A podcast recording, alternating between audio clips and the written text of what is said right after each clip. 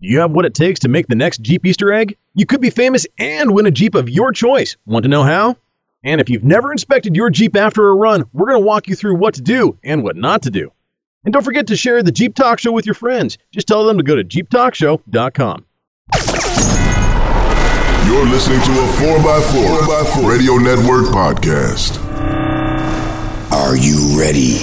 It's the Jeep Talk Show with Wendy, There will be body damage. Jeep Mama, Are you sure? Josh, Yeah, I don't think so. and Tony. I think that's a huge deal. So sit back, strap in, and brace yourself. It doesn't matter if you have a Jeep, want a Jeep, or never driven anything but Jeeps, this show's for you. Josh, Tammy, Wendy, and myself are here to inform and entertain you while we talk about Jeeps, of course. Or steaks, you know. oh, whatever. God, yes. yes, steaks. Don't little Don't get him inside started. baseball there. Oh, Some of that don't, don't get me before we started started. recording. Yeah. hey, I'm Josh, and somebody cut my hair, please. Now, anybody except for maybe Travis, but literally anybody else. I need a haircut. oh no. Poor Travis. Howdy, it's Wendy. Don't worry about those new dents. Those are trail badges of honor. You know, I'm Tony, and I'm really sad. The only thing I have left to remember the 99XJ that I recently sold is the oil stain in the driveway. Oh. Local Jeep news, national Jeep news, and news from around the world. It's This Week in Jeep. You know, Jeeps don't leak, they just mark their territory. Yes. That's how that goes. well, I'm going to give this team an A for effort. You know, just what on earth would cause a Wrangler, a Raptor, and a $300,000 sport boat all to sink in one afternoon? Now hold my beer. I got this. Now, in all seriousness, it was a scene straight out of a Disney Goofy movie. Yuck. Or perhaps a uh, modern day remake of The Three Stooges. In any case, Cedar Lake, Indiana was the place to be to catch this S show as it unfolded. now, they say the road to hell is paved with best intentions, and I'm sure it was in the best of intentions when Cedar Lake suddenly found itself to be more of a parking lot than a body of water. Apparently, a rather rich but not too bright family attempted to rescue their sinking boat by using the family's vehicles, according to emergency personnel, Saturday evening. Now, we are told the owner did not bring his helicopter out to assist, which may have proven to be the biggest mistake of all. And there's certainly plenty to go around in this story. The owner of the vehicles uh, and boat is now in deep trouble, no no pun intended, with the Indiana Conservation Police and the Cedar Lake Fire Department Marine Unit as well. With their insurance company isn't likely too happy either. It's also possible that the state of Indiana may have a word or two for them as well. Cedar Lake is a state-owned body of water, and driving one vehicle, let alone two, into it is a no-go. Pair that with the potential for oil pollution, and you've got an even stickier situation than what you see on the surface which is two floating trucks and a sinking boat. You see, when you're too rich to have enough smarts to remember the transom plug for your super expensive high performance superboat as you put it into the water, I can honestly say that it doesn't take millions of dollars to have two brain cells to rub together to realize that maybe driving your tricked out Ford Raptor down the boat ramp and into the water to save said boat, now karmically sinking into the lake that it was so haphazardly launched into, isn't the brightest of ideas, and you got what you deserved. I would even go way out on a limb and venture to say that any number of you listening right now wouldn't need a seven figure income or a bottomless trust fund to realize that it might also be a bad idea to then grab your even more tricked out Jeep Wrangler and drive it into the water to attempt to save either the boat or the Raptor because there is no way in hell that you're stupid enough to think that you could honestly have a chance of saving both. Did you? Oh God, you were. Maybe I'm missing something. I don't. I personally happen to have it on good authority that installing a lift kit in large off-road tires does not make your Jeep float like a boat, or turn your Ford Raptor into a marine recovery vehicle. But perhaps I installed mine wrong. I don't know. It seems I'm seeing more and more stupidity of this level these days as more and more trust fund babies are becoming YouTube stars by doing stupid stuff.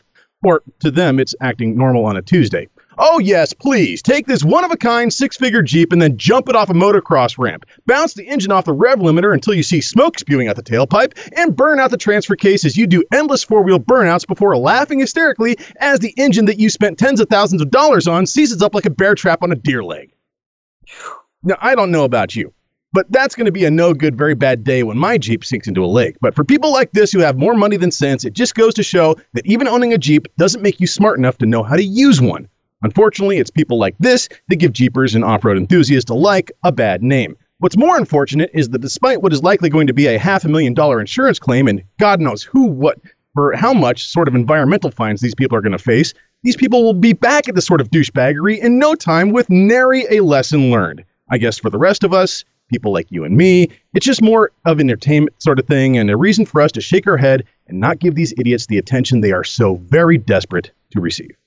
Josh, uh, why do you uh, why do you hate rich people? And can you can you point on here on this stack of hundred dollar bills uh, where the Where the uh, bad money where the rich me, where the rich person touched you? yeah.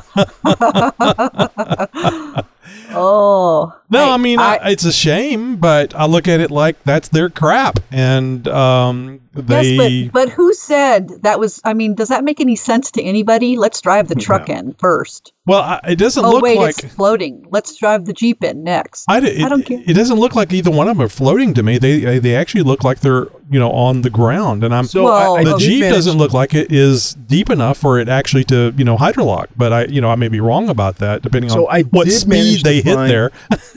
I, I did manage to find a very small um, a Twitter video that somebody had posted of this event um, uh, uh, going under underway, uh, and it was sort of like at the tail end of things when the the truck was already past the point of uh, a flotation and and was starting to to wander out into the middle of the lake. That's when they brought the Oh, Jeep no. into play. Uh, the Jeep had enough lift to where um, it, it was more or less sort of staying on the lake bottom um, with still enough, you know, of the engine above water for it to uh, to, to move around. But when th- when they realized that oh oh we're not we're not touching bottom anymore, um, they they kind of uh, started to try and push the jeep back towards land because it was still floating at that point. Get in it and then try and reverse back. But by that time, the Raptor was floating out into the lake. The, the boat was already sunk. I mean, it was just, I mean, it was an utter cluster F. And, and it was just, I'm sitting back and watching this unfold, you know, as much of it as I could through this video, just sitting there shaking my head, wondering what in the heck was going through your head? Thinking that, yeah, I'm just going to go ahead and drive the Raptor into the lake. That, that should do it. and it's like, I, I don't get it. I just don't get it. Well, this was Well- easily a hundred and twenty, a hundred and thirty thousand dollars worth of vehicle that they were uh, potentially damaging or losing to, yeah. to save a three hundred thousand dollar boat. Well, and plus, you know, you get the Jeep out there and it's like, okay, who's drawing straws to hold their breath long enough to pull the, the winch line out? Is what I want to That- know. that's the other thing How- is what, I what was don't the thinking think- of how you're going to rescue this? I, I still want to know that part. I think that their intent was that we're going to hook up the the trailer uh, that the boat might have still been attached to or something. Uh, I, I don't, Oh. honestly, I don't know. I can't possibly wrap my head around the logic that would have led to something like this. It just, there, there's no decision making process that I could possibly think of that could lead to you know where two and two equals put the raptor in the water. I just don't. I don't. I don't. I don't get it. That is the most expensive plug ever, or Right. lack of Uh, a plug. The uh, the the thing I'd like to point out is is that it probably didn't mean as much to the owner of the vehicles because they're both white. You know, if it was like red or something. I mean, thank God the boat wasn't white. Boy, I thought I thought you were playing a race card for a minute there. I thought so for a minute. I'm like, is he going there now? Oh no, no. both vehicles were white. Yeah. It had I nothing get to do Yeah, with the uh, the owner's now. skin Oh, color dear. there. yeah, no, oh dear. yeah. So the well- boat, I mean, the, a boat sinking is not. I mean, you don't want to get water in the engine and stuff, but I mean, a boat should be easier, easy enough to recover and get water out of than a Right. vehicle. Probably got a Uh, good insurance plan for that too, that sort of thing. But I guarantee you that the insurance company is going to have some questions for you about how your Jeep ended up in the lake. Yeah, this is, hey, hey, do I get? Yeah, what is, what is the meme? Hey, do I get? Uh, am I covered if I hit an animal? Yeah, what'd you hit? A fish? You know that that old one. yeah, right. I just oh that I mean, think about it later. If he actually even thought about it, what he did was just a stupid chain of reaction. You Th- know. there had to have been some thought because it wasn't just a reaction No, where they get had to have one vehicle. Crack. There had to have been some crack. There I mean, wasn't I'm just one vehicle in the water. freebasing crack There's two. That's the only thing that I could think of that would lead to something like this happening. This, I No, just- this like isn't this. working out. Let's let's go with what we should have started with, which was the Jeep. Be like, dude, hold my beer. I have an idea. it would. could- Josh, did you happen to see a snorkel on that Jeep? No, no I don't even think there was a not. winch. That's that's the That's thing. the other. That was the other question I was going to ask. No, it's not set up for that. Biffy, Okay. get on the hood and grab hold Yeah. of the boat as I back the Jeep up. What's the worst that could happen?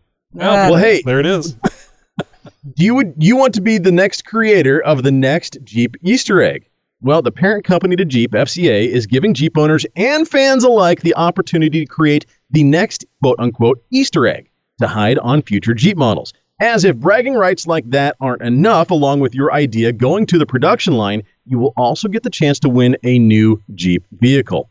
For those who have been living under a rock for the last 75 years, Easter eggs in the automotive context are unpublicized style elements hidden on a vehicle and have been around since, well, pretty much Willys was on the battlefield. So, for all of you thinking that you just discovered the lost treasure of Atlantis by finding a pair of flip flops or a gecko or a spiderweb on your Jeep, well, you need to calm your neglected and overly sheltered butt down. Uh, you're not special, and most of us have known about these for several years. Hell, even I reported on the Easter eggs on the new Cherokee before it even came out, and that was like, what, six years ago or so? Oh, yeah. From little images of Jeep grills to the three digits 419 or a 1941 Jeep Willys driving up a mountain, Jeep fans around the world are discovering these little Easter eggs hidden on their vehicles and then posting their finds on social media like they are the first ones ever. it's comical, and to this seasoned Jeeper, it's even a little bit sad. But if you think you have the right idea, the right design, or uniquely clever concept for the next generation of Jeep Easter eggs, then you need to hurry up, Slacker. The contest runs only through July 2nd. That's pretty much a week from when this was recorded. And ideas can be submitted at www.thenextjeepeasteregg.com. Don't worry, we'll have the link in the website on the website for the notes of this episode. The judging panel includes Jeep brand executives and designers, but oddly enough, nobody from the Jeep Talk Show made it to the judging panel. And we're pretty sure they got the memo too. The winner will be announced July 31st and will receive a brand spanking new Jeep vehicle of their choice as the grand prize. And of course, the aforementioned bragging rights as well. And for those who grew up thinking that everybody is a winner, well, they're not. There's only one winner in this contest, and if you don't get the Jeep, guess what? You lost. So suck it up. Buttercup. Put on your big kid pants and join the rest of us embracing mediocrity. In the meantime, if you want to see all the Jeep Jeep Easter eggs for yourself, well, just look for the millennial in a parking lot or in the driveway holding their phone the wrong way in front of their Jeep, acting like they just won the lottery. or the middle of a lake. Um, so I, I have to agree with Wendy. Uh, uh, Wendy said uh, that uh, real Jeeps don't have any Easter eggs. I didn't say that. Did I say that? Wait a minute. Now, we got the What? quote I'm sorry, I didn't- Facebook. I didn't realize It's that in I was outing you there. Marks and everything. I- Were you speaking outside of your head again, Tony? Because So- I did not say that. well, Cherokees, for example, the, the, the 1984 to 2001 Cherokees, they don't have any Easter eggs. I mean, other than the, the 4.0 liter engine, the AW4 transmission, uh, all the good the, the Jeep goodness that was built into it. That's your Easter egg there. So get over it. Well, there is one Easter egg for the for that generation or that that, that generation of Jeep, yeah. Um, and there's a there's four little numbers on the on the head of certain engines, and uh, if you see 0331, uh, congratulations, you found an Easter egg, and uh, you'll be likely having some issues. There is a crack in your Easter egg. I'm sorry to That's tell you. Well, if you've got a news tip or response to any one of our stories, be sure to let us know by phone or by email. Just head over to jeeptalkshow.com slash contact and find out how to reach out. Hey, coming up a little bit later in the show, we've got an interview with Dave Gutwillig of Brave Motorsports. You don't want to miss out on this one. This guy's pretty cool. I don't know how you can pronounce those names. I had no clue, and I talked to the guy. You're listening to a 4x4 Radio Network podcast. Oh, you most certainly are, you lucky listener, you. And if you don't know, the 4x4 Radio Network has a little something for everybody, even if they're not into Jeeps. That's right, we've got something for your friends, too. It's not their fault. They can be into other vehicles. It's okay. And we've got something for everybody there at 4x4radionetwork.com. From the On the Trail podcast to Trail Chasers, from Center Steer, and even to the 4x4 podcast. Hey, did I mention we're there too? It's all for free. It's all in one spot. It's all at 4x4radionetwork.com. We'll see you there. Now, I'm not a military person. Maybe w- one of you guys can back me up on this, but uh, Dan from the 4x4 podcast posted today on uh, Facebook that he's getting another promotion. Uh, he is going to be uh, LTC, which to me means Lieutenant, Lieutenant Commander. Colonel. Oh, is Oh, Commander? Maybe, oh, I don't I don't know.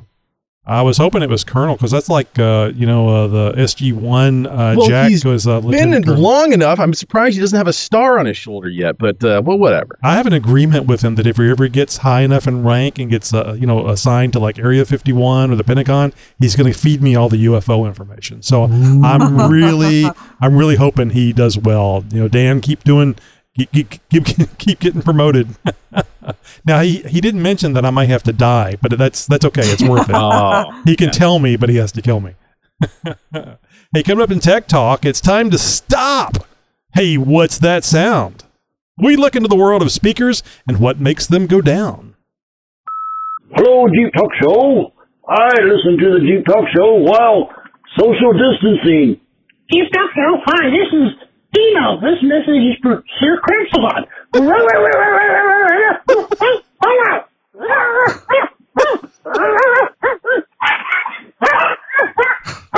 This is the Jeep Talk Show.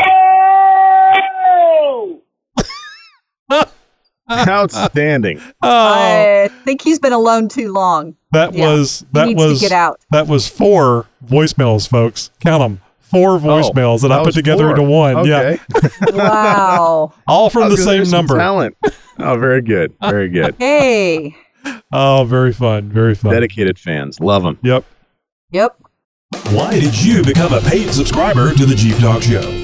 Jeep Talk Show is in my weekly rotation. Look forward to it every week, each and every Friday. You can be a paid subscriber and help support the show you love, the Jeep Talk Show. I support a great podcast. Been a lifelong Jeeper myself. Continue to learn with each and every episode that I listen to. Just go to JeepTalkShow.com and look for the big yellow subscribe button. Absolutely. If you like Jeeps, anything to do with Jeeps, I like it for the, the technical, clear content, uh, advice, and learning.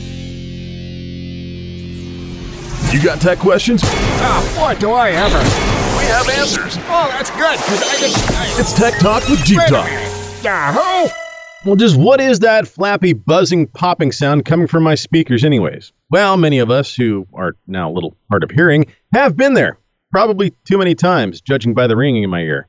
Now, you know what I'm talking about. The sun was out, you got off early on a Friday, you just got a raise, you're driving down the road, all the lights are green, and suddenly one of your favorite songs come on and you just gotta crank it to 11. The problem is, is that we all have been there too many times, and for some of us, our stereos don't sound the same anymore. Maybe there was a big pop, and now nothing in the audio system works. Maybe it's just that one speaker that is constantly making that noise now, or, or the soundbar quit on you. Any number of issues can arise when a speaker blows, and sometimes it's a lot more than a voice coil just being fried. Speakers are a wonderful invention, and the technology behind them is actually still making advancements 144 years after their invention. Speakers can blow for any number of reasons, and there are all sorts of states of a blown speaker. Just because a speaker is blown or it blows out doesn't mean it actually stops working. If this has happened to you, well, don't worry, it's not the end of the world, but you do have a, if you do have a speaker making noise, it may not necessarily be blown either. It, it's uh, been a little while since we've touched bases on the audio side of electronics of our Jeeps, and oh, sure, we spent plenty of time talking about double din head units, alarms, and auxiliary lighting with cool switches, but we've been neglecting the one thing that gets used almost as much as the ignition in our, in our Jeeps, and that's the audio system. Now, I'm going to focus on the speakers for today, though, and, and talk a little bit about some of the things that can cause a speaker to make a funny noise and, and what to do about it. Now, if the system is shut down completely, meaning there's not even a display on the stereo, well, then chances are that's a power supply issue, and you should probably check the fuse panel. If the display is on but no sound is coming out, well, then things start to get a little more tricky. You could have a completely shorted out speaker, and the system is in a protection mode, keeping the amp that drives the speakers from incurring any kind of damage. The amp in the system itself could be bad, and if it if that's the case, well, uh, it could be an external amp for premium sound systems, and the uh, amplifier is internal to the stereo for standard equipment uh, options. Now, it could also be the stereo itself, uh, but we'll check the speakers uh, first to verify. Uh, and testing a speaker is as easy as grabbing an ohm meter or a digital multimeter, DMM. The meter is set to ohms, with the meter set to ohms, and that's the little omega symbol or horseshoe shaped icon on your meter. You will measure the resistance of the speaker across the voice coil. Now, don't worry if you don't know what a voice coil is. It's well, it's essentially the heart of the speaker, and it's essentially a thin tube with very small wire wrapped around it very tightly like a coil. And when the voltage from the stereo is sent down the speaker wire, it goes through this coil and creates a magnetic field which reacts to the stationary magnet on the back of the speaker basket. Now, the oscillation of this signal through the magnetic field forces the coil back and forth, and with the cone of the speaker attached to one end of this, the result is motive force turned into audible sound waves. Now, almost every automotive speaker should have a nominal, nominal resistance of 4 ohms. If you see more than a half of an ohm one way or the other on a calibrated meter, then you know the speaker is bad or at least going bad.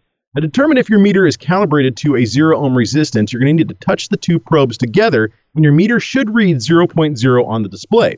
If it doesn't, then the number displayed is your resistance offset, and you're going to need to do some math. The closer to zero a speaker measures, the closer to a dead short that it is, and well, it's definitely blown. Now, and you don't need electrical certifications to know that a short in a stereo system is a bad thing that you don't want. Speaker resistance can be measured from the back of the stereo at the plug with it disconnected from the stereo, or they can be measured from the back of the speaker itself. Pulling the door panel and inspecting the speaker is a good way to tell what kind of condition the system is in as a whole. You have an older Jeep that still has the original system, then chances are those speakers are shot. A speaker doesn't last forever and doesn't have to be blown, uh, have to have a vo- blown voice coil to be bad either. The surround, the part um, that attaches the cone of the speaker to its frame or basket, uh, or the cone itself can actually deteriorate. Either one of these things uh, can go out, causing a severe lack in sound quality and output. This can happen from excessive uh, exposure, exposure to moisture and UV damage from the sun or exposure to petroleum based chemicals. Too much sun can even make plastic cone speakers brittle over time, and their cones can crack from merely closing the door too hard. So even if the Jeep has aftermarket speakers, they could be due for a refreshing. A trained ear can oftentimes pick up the slightest issue in a system, so don't be afraid to get the opinion of a tech from the stereo shop. These guys go through extensive training and have the ears to pick up on things that you may be used to or just taken for granted as part of owning a noisy Jeep. And this is where I say the old Russian proverb comes into play trust but verify. You don't have to take the stereo tech's advice as gospel, so have a buddy with more tools and experience than you help you out with some testing and some inspecting. You may find that you were being sold, or you may find that the tech was right and that you have some audio repairs ahead of you.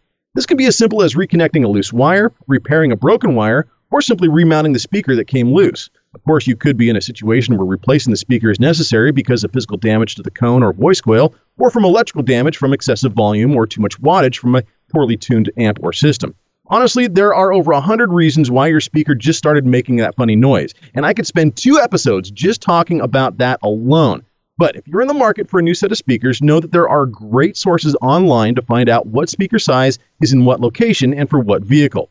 They are standardized, so don't worry that you're going to be forced into buying some sort of weird specialty Jeep speaker of some kind. And as to what you should be buying, well, that's a topic for a whole nother episode. So um, I don't know what uh, if, you if the speakers had already the door speakers had already been uh, replaced in your '99 when you got it, but I remember the Infinity system, which I think you have as well in your Cherokee. Um, the the door speakers uh, went out on mine, and the interesting thing was uh, I replaced them. I think I replaced them. I think it's five and a quarter or five and a half that was in there, Mm-hmm. But you're actually able to put like six. Uh, I think uh, six inches were more of a standard size. It's been a number of years since I researched it. So I put a little bit larger speaker in the doors. And you were talking about this, and it, it just dawned on me that those speakers that I, I've probably had in there for 10 years Oh, uh, are, are more, probably more like 15, because those Infinity speakers kind of died early. Uh, the door ones, the rest of them are fine.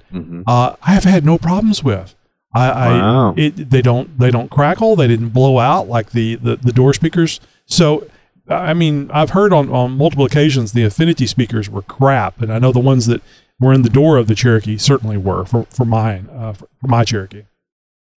Yeah, the the Infinity Gold system, and that was the uh, that was the top of the line system back then. They had uh, both Infinity and uh, I believe uh, JBL in later years, but um, uh, yeah, the the Infinity Gold systems uh, really were were a subpar premium sound option uh, for the uh, uh, late '80s, early '90s, and into the early 2000s. Uh, and it, it's they've gone away from that and moved into into other things and and better brands and better components and stuff like that. But that was a system that w- was sold as a premium, but really performed um, really not so well.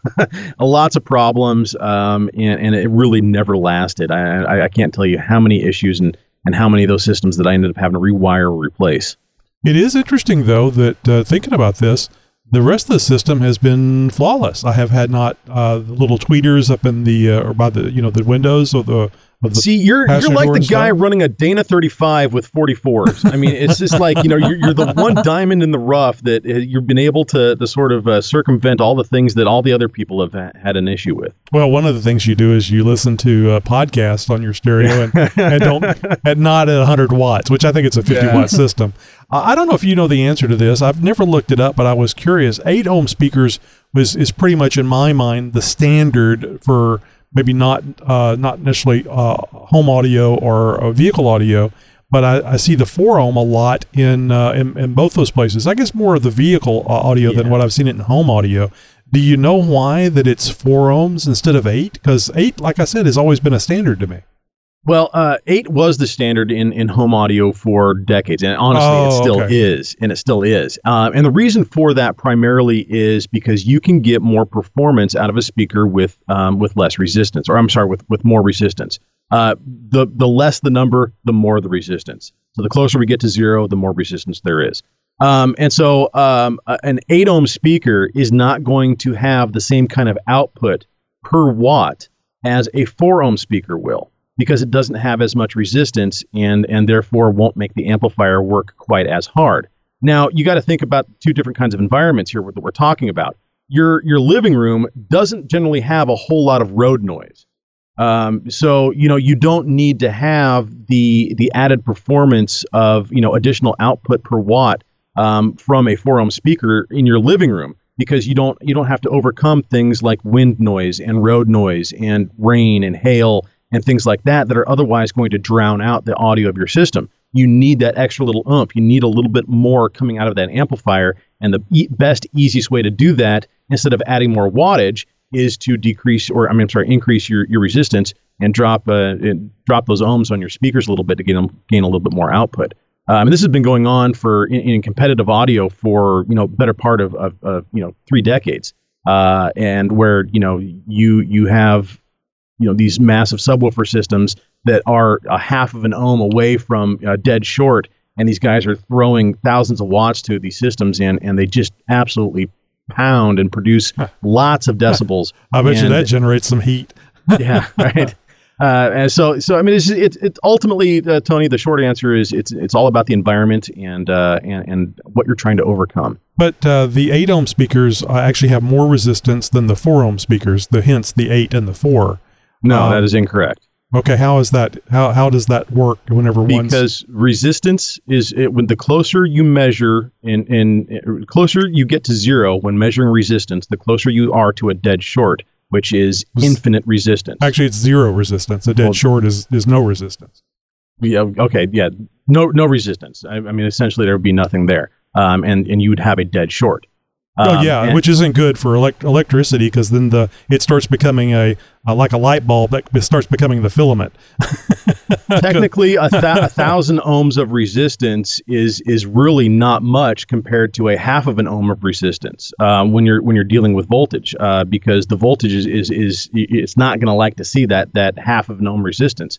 Uh, you can see that that 10,000 ohms of resistance all day long, and uh, and really not not a whole lot's going to happen. But the closer you get to, to that dead short, the closer you get to zero, uh, the more bad things happen. The more heat that you're generating, the more uh, the more work that's being generated. You know all that sort of stuff. So And, and check me on this: if you have a, an eight ohm system, but you buy four ohm speakers, you really need to make sure that the, the, the speaker matches the output of the stereo. So you either need to put a transformer on there or get the right uh, the right ohm to speaker for the best performance because you're not going to get as much um, um, audio out of a four ohm speaker on an eight, ohm system. You got you have to have it matched up. Is that uh, that is that your well, understanding? you're going to be very hard pressed to find automotive speakers that are not four ohm. And I'm and I'm Really? not I'm not talking about subwoofers. Subwoofers are, are a different breed of, of speaker altogether, and um, and you can get uh, weird ohm speakers. You can get one ohm subwoofers, you can get three ohm subwoofers, you can get six ohm subwoofers, eight ohm subwoofers. But they still and, need to and it's match all a your matter, equipment. You, you well, not necessarily. Your your equipment is going to have a a a minimum rating essentially as far as how low can it go. And and most competition level amplifiers can go down to as little as one half or one ohm uh, of resistance on on on a single channel. Um, your average car stereo cannot see much less than four ohms per channel um, because the internal amplifier is not set up to run those kinds of loads.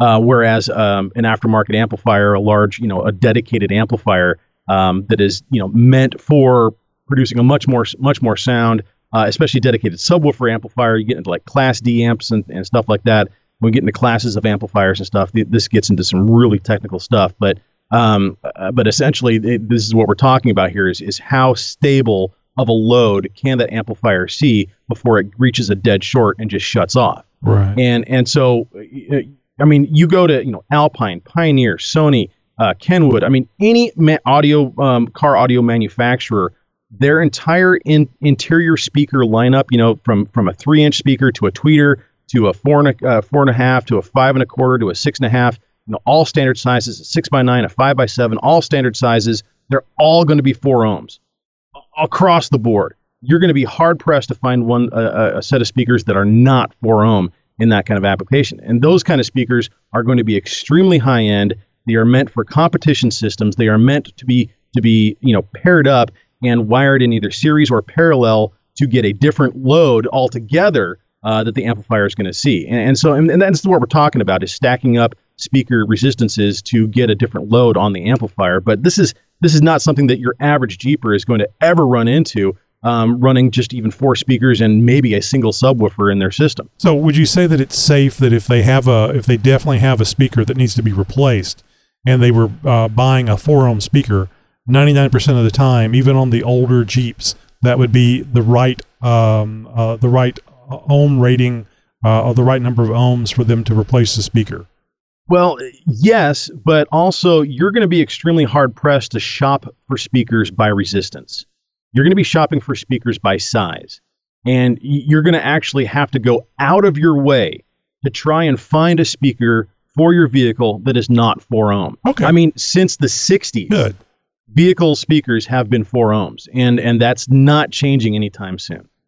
All right, good, good. Um, the, I guess the eight ohm stuff was a, a lot of the other stuff that I was doing. I never was very big into car audio. It's uh, uh, at home or communication speakers were generally always eight ohm, you know Yep, that type of stuff. So, Yeah. all right, well, uh, uh, good information. Thank you. Hey, do you have a topic for Tech Talk? Uh, anything that you'd like for us to cover? Let us know by phone or by email. Just uh, drop us what you'd like for us to cover, and uh, who knows? Next show might very well be talking about your topic. You can listen to the Jeep Talk Show live. You never know what will happen or where the conversation will go. We can only hear you. Uh oh. So you're actually getting the best part of the show, is what you're saying. Uh, join us every Thursday night and be part of our virtual campfire. It's the Zoom people fault, or whoever the spokesperson was. Sure. We're starting our own Zoom People podcast. Follow us on Facebook and know when and how you can join the conversation. Was it an accident or was it on purpose? From around the world. Or from your city. And sometimes just down the street. Howdy, neighbor. It's the Jeep Talk Show interview. Heidi ho, boys and girls. It's time for another Jeep Talk Show interview. And today we're going to be talking with Dave. He's at Brave Motorsports, which is a local to me uh, shop here in the Houston area. Uh, Dave and I actually met out at uh, Barnwell uh, back in October. Uh, I, I was uh, oodling his his Jeep truck, his Gladiator, that had a bunch, a bunch of mods on it. And he he wandered over because I'm I'm sure he was tired of the nose prints I was putting on it, and uh, said, "Hey, how's it going?" And I said, "Good." I said, uh, "My God, how long have you had this thing?" He- I think I think at the time, Dave, you, you said about three months. I went, "My God, you got a lot a lot of mods on this." And what did- and what'd you tell me? You told me, "Well, it helps that I have a shop." yeah, yeah. I mean, that's that's what we bought it for was to uh, was to build it and learn it, and um, you know, just just uh, you know, learn learn the platform, how to make them drive better. Um, yeah, that's that was the whole point of it. So, So what's your didn't, what's didn't your need to waste time driving it stock. yeah? so what's your overall impression of the of the Jeep truck, the Gladiator? What do you think about it? So I, I, I'll say that, that, that you know my impression is going to be a lot different than other people's. I am, you know, you know, I do. I, I built Jeeps day in day out. Um, I, I also have a JK that's that's on 39 um, that I've put a lot of time into, and um, so so that being said, I like the Gladiator. Um, nice truck. Um, I actually already sold it. Oh, really? I did not know yeah. this.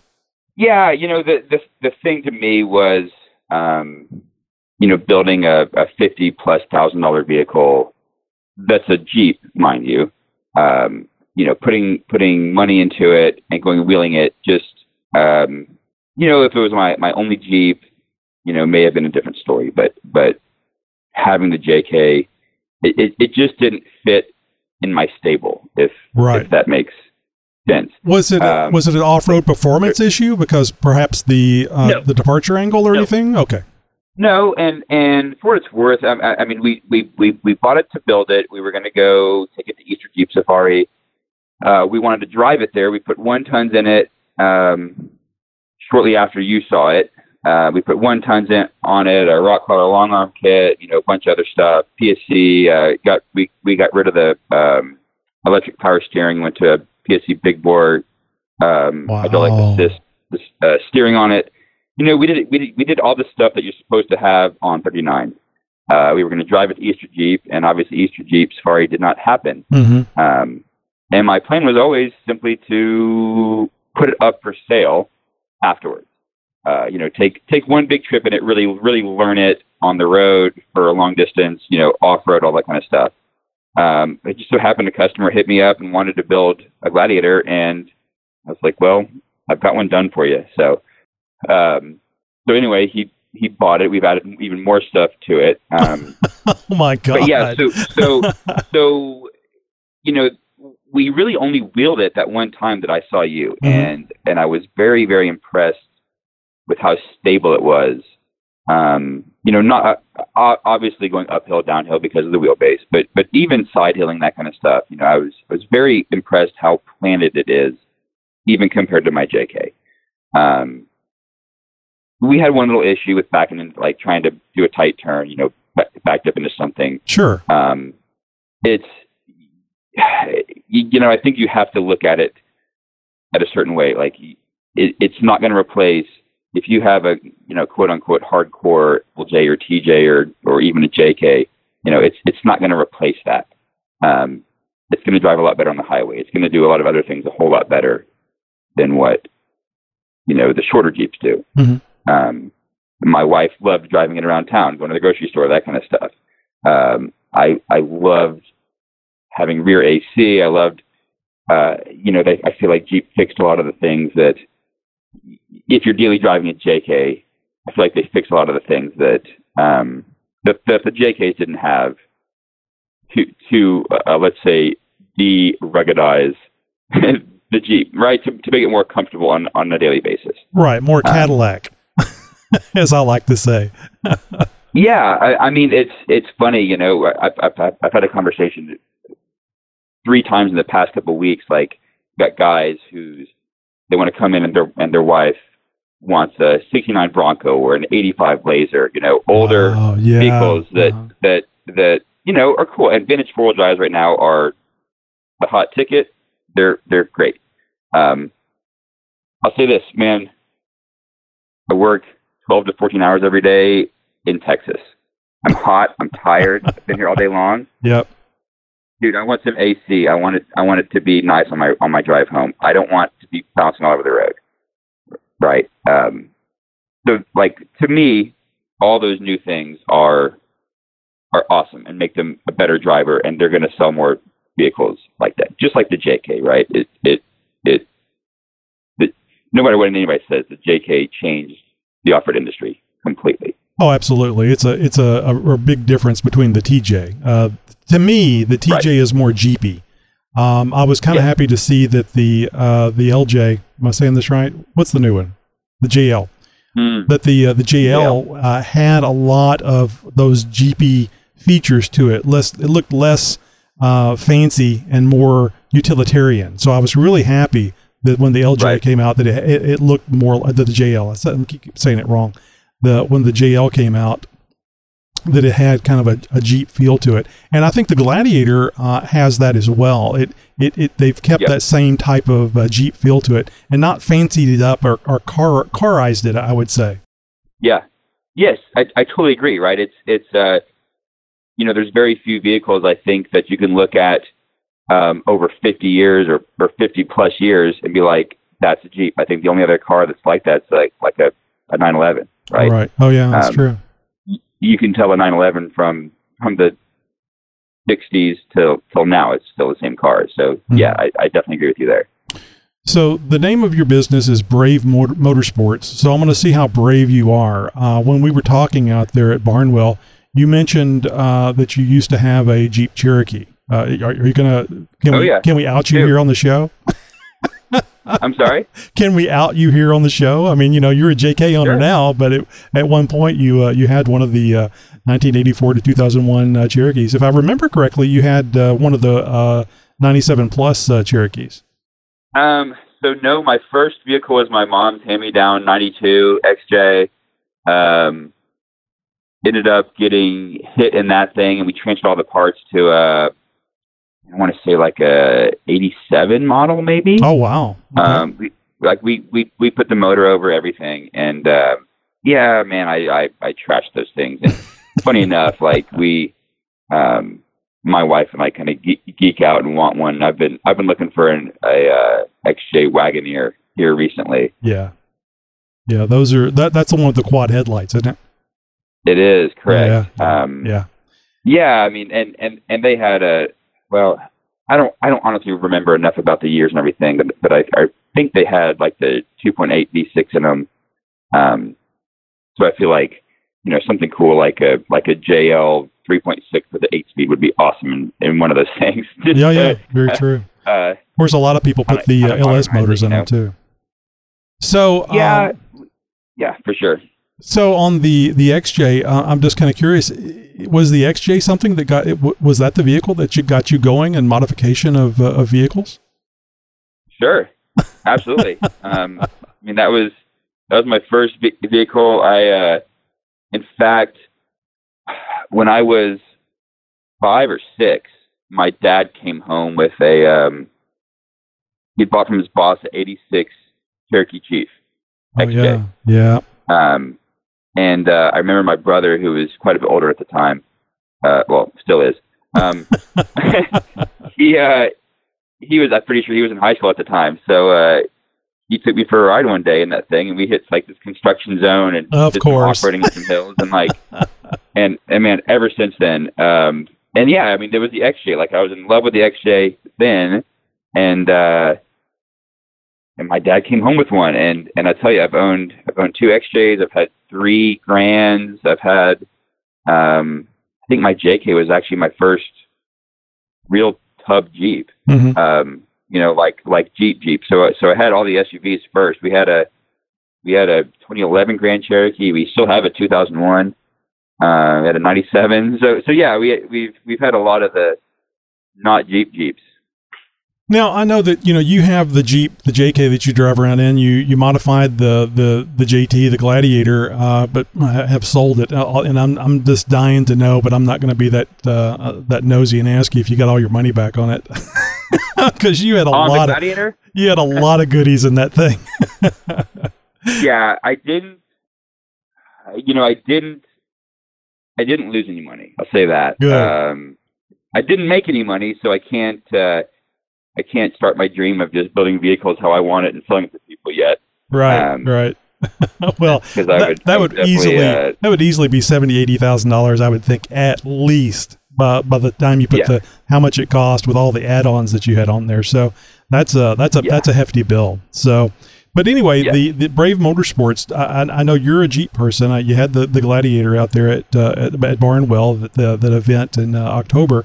Uh, is that all you work on at Brave Motorsports, or what all uh, what all do you work on?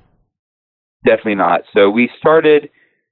Um, so so we've been open about seven and a half years, um, and I, I I got kind of I'll say known um, back in the you know late two thousands, early you know tens, um, for doing big custom Jeep builds here here in Houston. Uh, a lot of a lot of T, TJ stuff, some cool y, YJs here and there. Um, and then we started getting into racing. We started we started getting into Ultra Four racing, and um, when I opened this shop, my goal was to have a- actually an off-road race build and prep shop. Um, and we were building a, an Ultra Four uh, for for who those who don't know, Ultra Four is the King of Hammers cars. Right. Um, so we raced. I I uh, a shop I worked at before opened this place. I raced in 2011. I believe I was the first person in Texas to finish the race.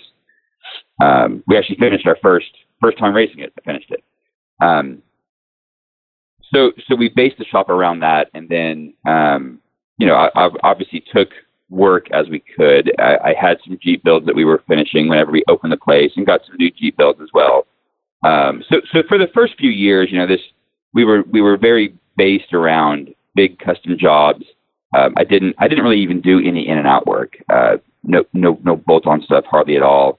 Um, almost to the point where it didn't make sense being in the city. Like we like we could have gone to the country and you know d- did, having a good location wasn't important. Right. Um, but but after a number of after a number of years, um, wasting a lot of money on my personal race car trying to to build that side of the business. Yeah. Uh, it just clicked one day, and I was like, man, there's a lot of Jeeps in the Houston area. There's a lot of Jeeps that are going to other shops. I'm Right. not mentioning any names that should be coming to me. Oh, absolutely. yeah. And and I was like, why are we fixing these Jeeps instead of just building them in the first place? So we put up my race car for sale at the time, and um, didn't sell it actually until this past year. Mhm. But uh, it ended up buying the JK, um, and it, I mean, it completely changed my business um, to to where you know it it was just me.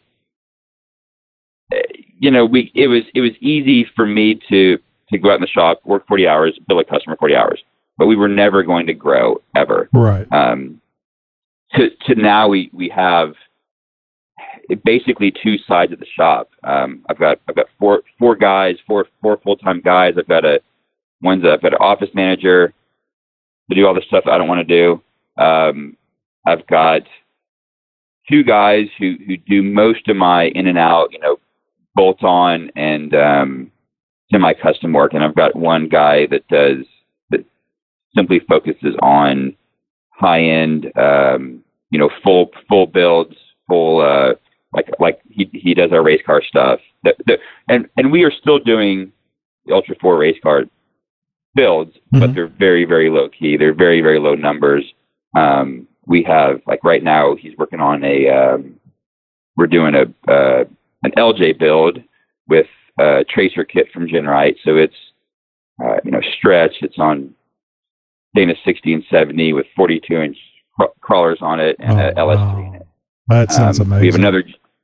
We have a TJ right next to it that is uh, literally almost identical in in parts, but we hand we hand built it over the past. It's been here, I think, five or six years. It's been here way too long. Um, oh my god! But, but that's why because- that's when somebody you know doesn't need a Jeep because they can just sit it there and leave, leave it to with y'all for so many so yeah, many years. well, well, they don't they don't love it, and, and and and and we didn't love it, but it was a matter of, you know, it's so much hands-on custom work that that you, it, it's just difficult to difficult to build that stuff without me being on top of it a hundred percent of the time, which Oh, is like sure. where, like where the where the tracer build is nice because they've designed it to do exactly what we designed the other Jeep to do, just it's in kit form. Mhm. Um, so like that Jeep, that LJ got here in April, and they're literally in the same exact point in the build stage right now. Um, the other Jeep's been here like five years. So Well, I'm sure if you could Um, spend all your time just on the one Jeep, you could keep up with it. Otherwise, you got to spend all that time writing down notes like a doctor to figure out uh, where you stopped and so you can start back. You know, and I can understand that'd be a really hard time because you got to spend some time catching up to where you were when you left off. Absolutely, you have to clean up, figure out what you were doing. You have to. Um, I mean, the problem with the custom builds, especially when we are hand building it, um, i- and and kind of before we got into designing cars on on computer, um, you have to design it in your head. So so you're sitting here, and I'm and I'm and I'm I'm paying a guy 40 hours to work on a vehicle when we, we might be billing 20 hours. Yeah. Um, and it's no surprise that doesn't keep us in business. Um, right. So, so it's a matter of, hey, we're going to push this off to the side and get in and out work done that keeps us here. Sure. Um, and and it took us a while to figure out how to actually like make that one build work. And um, yeah, so far it's it's it's working out pretty well. Um, we've we've changed a lot of things this past like starting the first of this year. Um, to make sure that we stay in business and to make sure that we can still build cool stuff, uh, still do in and out stuff, and you know, my guys and I and, and myself make a living. Sure. Well, let me hone this down a little Um, bit for, for folks that are maybe in the Houston area Yeah. or uh, uh, that want to drive from uh, you know further even further away to have work done on their Jeep. Um, what kind of things is it? Just custom work that you guys do, or uh, you mentioned No. bolt on earlier that you, you weren't doing? Do you do, do you do bolt on? I mean, uh, give it give me an idea that if if you got a Jeep and you need it worked on, wh- what kind of things can you guys do? Yeah, so so again, it's not even just Jeeps. Um, we're doing a set of upper control arms on a 4Runner outside right now. We've got a Raptor out there with uh, we just did some Baja Designs fog lights on that thing. Um, the the the guy that uh, our, our our customer that has a TJ that's been here for so long, he he bought a Gladiator. We did a three inch MetalCloak kit on that thing. His wife just bought a JL. We did a budget boost on that thing and some 35s. Mhm. Um, so, so really across the board, we, we are definitely a full service off road shop. Um, you know, specializing in things that are going to make, you know, not not just make your vehicle perform better off road, but simply on road. Right? All these all these newer vehicles are expensive. Like you know, a, a JL Rubicon is fifty grand. So to us, it makes no sense to buy fifty thousand dollar Jeep and put a five hundred dollar lift kit on it, and it drives like crap, and you don't want to drive it. Right. Um, so we specialize in making these things drive better, and that's you know that's what we did with the Gladiator. I I thought it drove poorly from the factory, um, like to where we were checking alignment, making sure it was it was right because I couldn't believe how much it it it darted and just didn't drive straight down the highway. So we figured out you know what what can we do to, to this thing to make it enjoyable for Mhm. people to drive and Right. drive straight down the highway. Um, so so yeah, it's it's a matter of I mean we we do whatever um we we try to get the best choice for the customer. You know what whatever fits that customer because obviously the same what you need out of your Jeep is not what I need out of my Jeep. Right, exactly. And, and, Right. and so many So- people don't go off road in Jeeps these days, so it is very important uh, that they perform uh, very well on road. And uh, you may want that Right. that off road ability, but you still want to have that uh, on road comfort and uh, the daily driver, so to speak. So um, if if you guys, I'll just mention this real quick. You guys can go to bravemotorsports.com and uh, see where uh, uh, Dave and his team are located. And uh, there's a phone number on there that you can call, and I'm, I'm sure uh, Dave or somebody there would be happy to uh, uh, talk to you and uh, help you uh, with uh, your uh, your Jeep or any other vehicle that you have uh, modification. Most likely, the person listening to the this this show is going to be the, a Jeep owner, though, Dave. So, Right. so you mentioned you mentioned being in in, uh, in Houston and having uh, uh, you know it being important for good placement uh, and that how that changed and the the way your business changed. One of the things that you uh, that you uh, I guess was a, a bad placement for you was uh, I don't know if you guys remember or not. There was a, a major explosion here in Houston back in January uh, of uh, 2020. So this was just a, a few a couple of months after uh, you and I met and spoke in Barnwell. Uh, and Right. uh, I was looking uh, at the explosion because uh, my uh, cousin-in-law was one of the two individuals that were killed in that explosion. And I was I had I didn't know it at the time. I was just investigating where the explosion was because it was such a major thing and the the area that it was in in Northwest Houston. It really didn't make sense that there would be an explosion that big. I was a little concerned about maybe a, a terrorist event. And uh, I was looking there, and I just happened to notice on Google Maps Brave Motorsports, like two buildings down from uh, what was it? Watson uh, Grinding, I think is uh, was the name of the Running, yep. yeah was the name of the place. And that building was gone. And I think there was another building in front that or in back that was part of that same deal, and it was gone.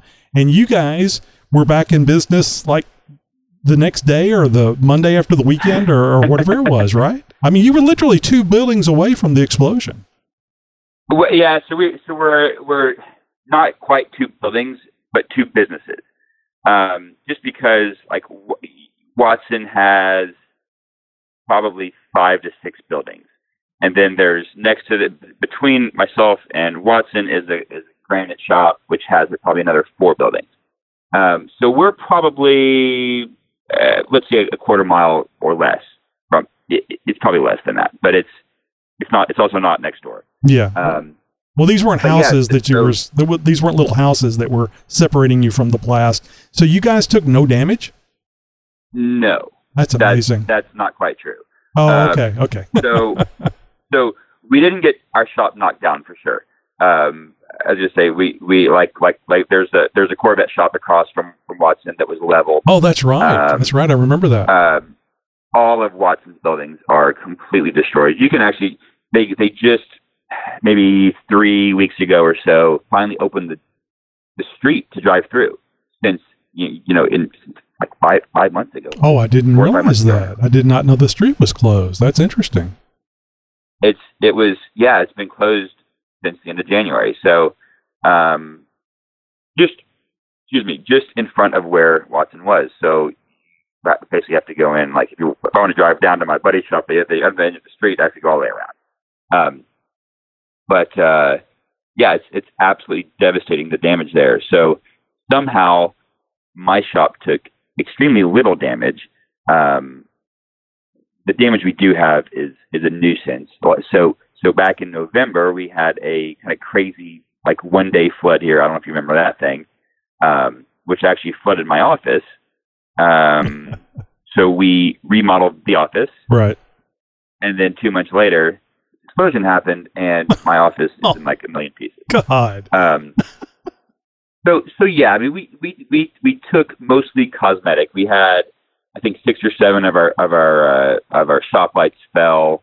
Um, a lot of cosmetic stuff. Like the office I'm in right now, there's no ceiling in in here, uh, so it's just open to the shop. So during the day, it's it's, it's a nuisance because there's noise. It's hard to do office work, that kind of stuff. Um, we're definitely not in the same boat as a lot of people, right? We, there's a lot of people that, that that don't don't have businesses anymore because of it. Um, a lot of people lost their houses. Um, Oh, a lot of houses. Yeah. Um, we got crazy lucky. Um, That's what I was somehow thinking. or another. Yeah, that's what I was thinking. And and think of it this this way, guys. You don't have to worry about taking your vehicle over there to, to Brave Motorsports to get worked on because chances of a second explosion occurring and damaging your vehicle are very nil. so it's already Very happened. it's already happened to that. So it's going to be safe there. Very true. So, it was uh, it was crazy. It's still. I mean, it looks like an absolute war zone over there. It's it's uh, it's devastating. For yeah, I, th- I think they're out of business. I think they filed bankruptcy or something because it was uh, uh, just just devastating. If you guys don't, I know it was national news, so if you guys think back, you'll probably uh, remember something a big explosion in Houston about in January. That was uh, that's the one we're talking about. You can go uh, look it up. Uh, the Watson uh, grinding ex- explosion, January 25th, I believe it was. So, Dave, tell the kids out there. You know how the kids love that social media and the pictures on Instagram and all kinds of stuff like that. Sure. Tell, tell the kids where they can find you on social media. Yeah, so we're on Instagram at Brave Motorsports, and um, same thing on Facebook, Brave Motorsports. And if they, what's the best way to reach out to you guys about having some uh, some work done on their uh, any any vehicle, of course, but uh, they're pr- probably more likely for this crowd, their Jeeps. Sure. So re- really, any of those platforms are fine. Um, we typically will direct you to our email just so that uh, you know we have it all in one place, and Oh, that's info at bravemotorsports.com. But but do feel free to you know message us on Instagram or Facebook, whatever's whatever's easiest, or call us 713-896-8559. Yep, and you That's can also easy as well. and you can find that uh, that information. I think all that information you can actually find on BraveMotorsports.com, their website. So, uh, if somebody wants to uh, figure out uh, to get a ballpark idea what what it's going to take to get something done, can you can you give them a ballpark idea on the cost, or how do you how do you handle that? You know, a lot of people like to figure out uh, if they're going to if they can afford your great work or not. For sure. So um, yeah, so typically we just we just get an email address, um, you know, kind of talk about what they want to do and talk about their options. Um, you know, most of our customers, we the the Jeep world is hard, right? There's a lot of different ideas, a lot of different people that that that know everything, and um, a lot of our customers, you know, will will get some ideas and get on forums, get get on the internet, and then come in and say, "This is what I what I want to do." You tell me where should we go with this. Um, so we do really help advise you know, the best path for what your goal is, um, and and then we will send out a quote to you. Uh, we send out an estimate that that will um, basically hit as as accurately as possible. Um, by this point, most of the stuff on Jeeps is is fairly straightforward. Mm-hmm. Um, you know, not not always. It's there's there's times where I'm like, you know, that's that's a kind of by the hour job. it, it takes what it takes. But Right, right. Most of the time, it's pretty straightforward. Um, So if I brought can get a pretty accurate. So if I brought you a, a quad uh, steering stabilizer set up to go on my uh, my Jeep, uh, would that be something that you would just put on there, or say, "Hey, let's talk let's talk about this for a second? I'd probably figure out the nicest way to tell you. Let's talk about this. Excellent. I like that. That's a great answer because that, I think that's what a lot of people want. They they they you know they've done some research, they've gone to forums, and they may or may have not have gotten great information there. So uh, that's good. I'm, I'm glad to hear that. So you can you can trust uh, Dave and his team over there at Brave Motorsports to uh, clue you in on uh, on what you're gonna what you should do. And you actually might want to before you start buying stuff to go on the Jeep, you might want to uh, actually run it by Dave and uh, his group and see if that's the best uh, best option for you. So, Dave, I want to thank you a lot for, for making time to be here with us, and it was great meeting you and getting to see the the the, the, the gladiator that is now gone. Poor gladiator. And and let me just ask you this quick question: What color was the gladiator, Red. and, and why was it red? Um, because my JK and our RAM are also red, and that's just I don't know. I- That's that's, just the right color. answer, oh, Dave. uh, my that's the my- right answer. my first my my first uh, my XJ was red. there you go. So that's my first the XJ was red. So yeah. Jeeps should be bright colors. Jeeps are meant to be I seen. agree. Damn it. that the new toy is not red. Oh well. I'll just say that much. oh well you can't have everything dave thank you so much Yeah. for being with us and uh, we'll have to have you on again and uh, you know please uh, holler at us anytime you got something special going on uh, i'm gonna have to run by there do you do you take just walk-ins uh, lick looky loos just come over there and uh, poke around and uh, maybe uh, turn a wrench or something Come by anytime, man. all right great thanks a lot Thanks, Tony. Oh, a man who is actually raced in King of the Hammers. Well, thanks, Dave. Can't thank you enough for coming on the show. Talk about Brave Motorsports and, and all the cool stuff that you're doing, and hope to have you back on the show again soon. Hey, did you have an idea for a guest? Maybe you work in the off road industry yourself or know somebody who does. Maybe you would like to be a guest on the Jeep Talk Show to tell your own Jeep story. Everybody's got one. We definitely want to hear yours. Go to jeeptalkshow.com slash contact right now and share your idea for our next great guest. What? Where's the noob? Noob! Noob! Noob! Hey, newbie! Newbie! Noob Nugget. It's time for Newbie Nuggets. Well, after a great deal of wheeling, it's always a good idea to take a few minutes to look around and under your Jeep. You just put it through some rough roads, maybe some four wheel drive, maybe even some extreme rock crawling.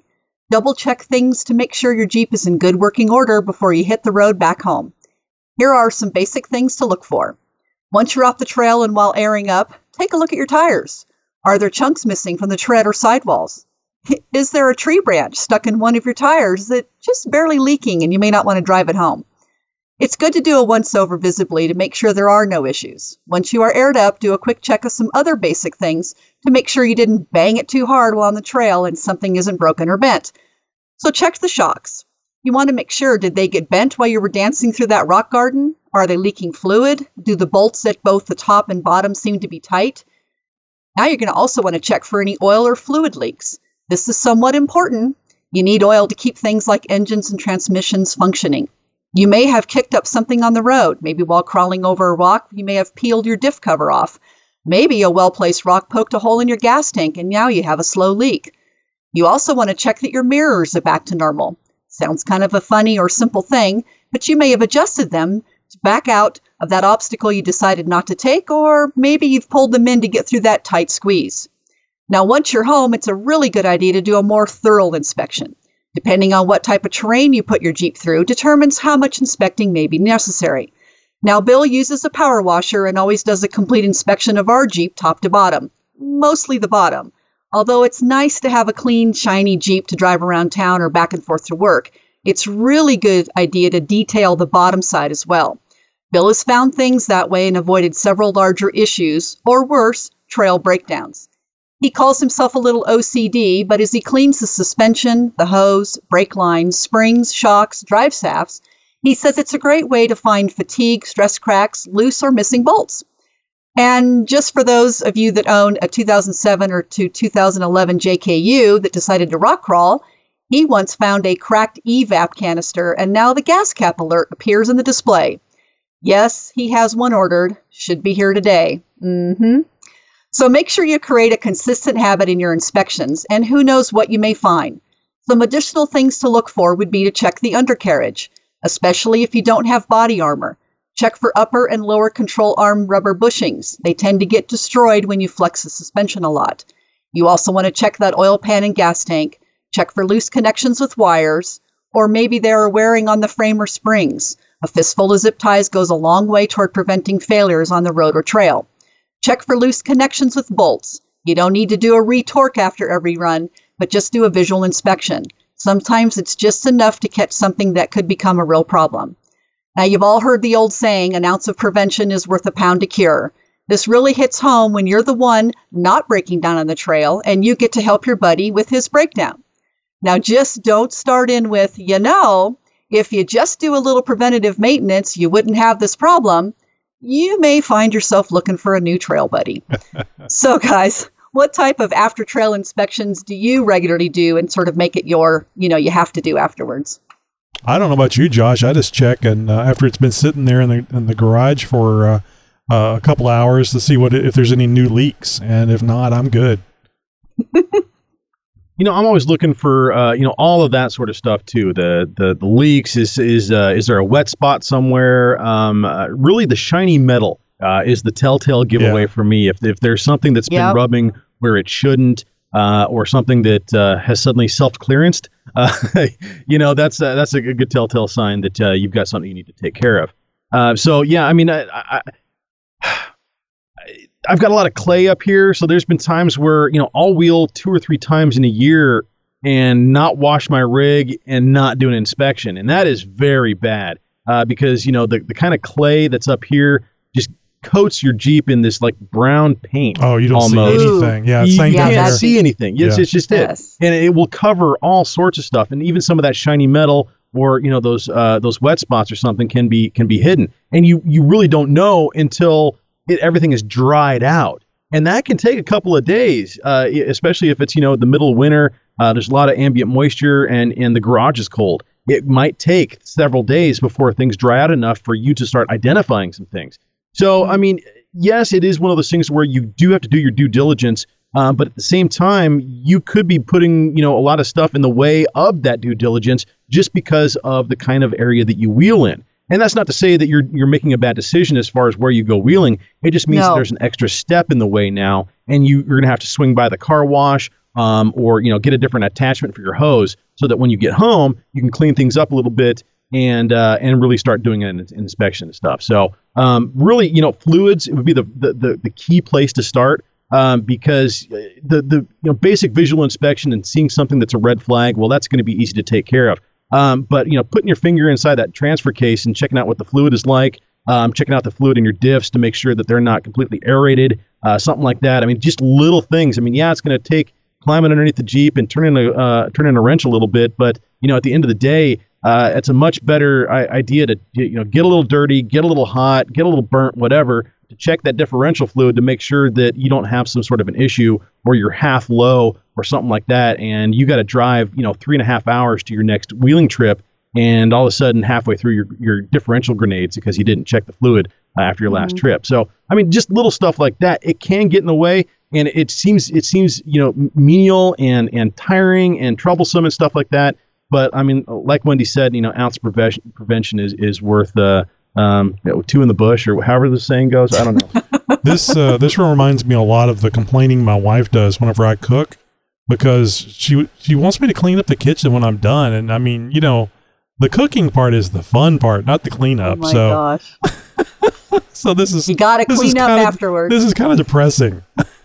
well, you, you know, I think uh, Josh, you bring up some really good points too. But you know, depending on your area, maybe you're you're wheeling in more mud. You know, could, that could also be st- sticking in there.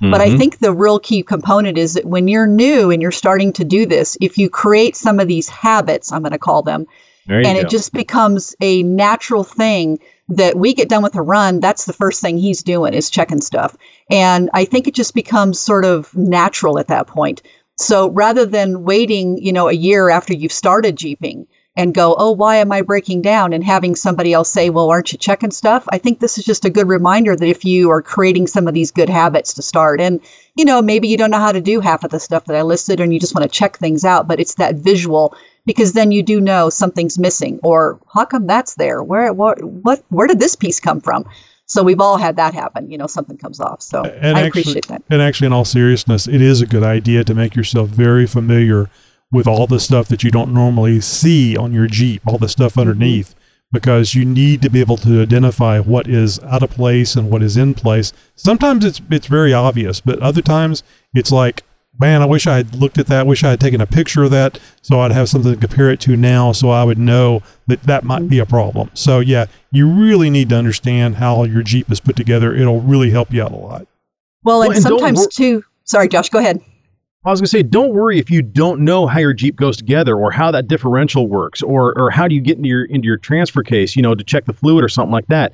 You know, there are are tons of resources available for this sort of thing. And and honestly, one of the things that I, I always preach about is is if you're new, join a club, get mm-hmm. involved with a with a local Jeep club because there's going to be people there that know this stuff inside and out like the back of their hand and they can walk you through like you know here's your basic 10 point inspection of everything that you want to look at you know th- as soon as you get home and look at this poke at that undo this you know check this out. And and and really they can walk you through the process of pointing out what you need to look for and where and how and that and that sort of stuff. YouTube videos are great for that sort of thing as well. Um, you know, and there's some great resources on on some of the manufacturers' websites um, and other um, uh, uh, you know four wheel drive uh, uh, aftermarket manufacturers' websites. They've got you know different um, you know, areas where you can you know knowledge centers and stuff like that where you can look this sort of stuff up and get checklists and and things like that. But I, I really recommend uh, uh, joining in with a club and getting in with some other Jeepers um, who, who can really help walk you through this and teach you the kind of stuff that you otherwise aren't going to be able to learn or learn as easily through a website or a YouTube video. Yeah, and something else too, when you start to maybe understand what's going on underneath or what it looks like when you're on a trail. You know, we were out the other day and there was a different sound or a different noise. And I said, What is that? He's like, I don't know. He gets out. Well, he already knows what it should look like. And so then you can decide, yes, it's something that is a problem, or this is rubbing, or this is touching, or this is, you know, uh, getting hung up. So I think that's the other reason is to do this inspection is that you start to understand and sort of become one with your Jeep, if you will, so that when you hear something weird or you're looking for something, you're going to find it a little bit easier. So I do like your idea about joining the club or hanging with somebody else. I've always said when you're new, don't go out alone.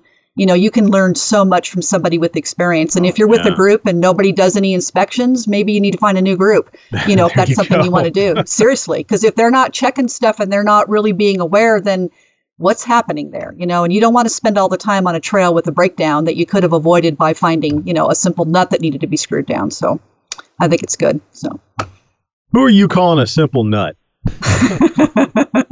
gee let me think okay no all right well reach out and let us know your newbie story or if you have a topic or, su- or suggestion that you want us to cover and if you want more info check out my youtube channel channel on jeep 4-1-1 with more tips tricks and techniques Yeah, I saw Bill got a a special mention from Don whenever they uh, about putting on the uh, I think it was the Rugged Ridge uh, sliders on his Yeah. uh, his his new JL. So uh, I'm uh, I'm glad because I think Bill alluded to he he was turning wrenches recently, and it wasn't until after I uh, saw one of the 411, 411 videos that I realized that was uh, him doing all that stuff on uh, Don's new Jeep in the driveway, Yeah. putting on the lift kit and everything.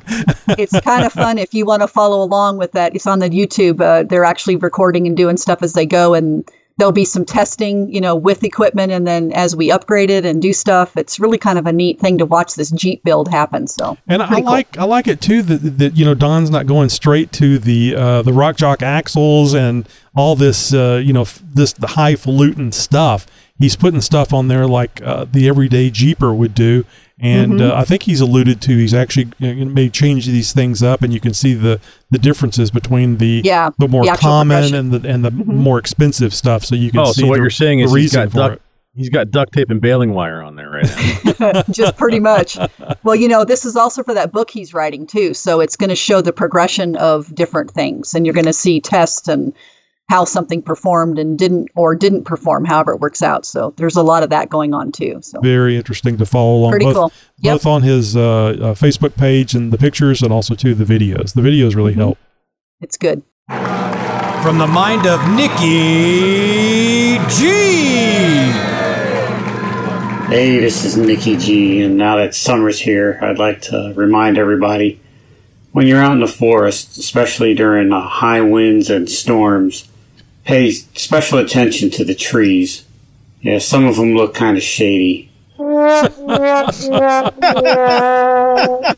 Yeah, I know that one wasn't that good, but what can you No. say?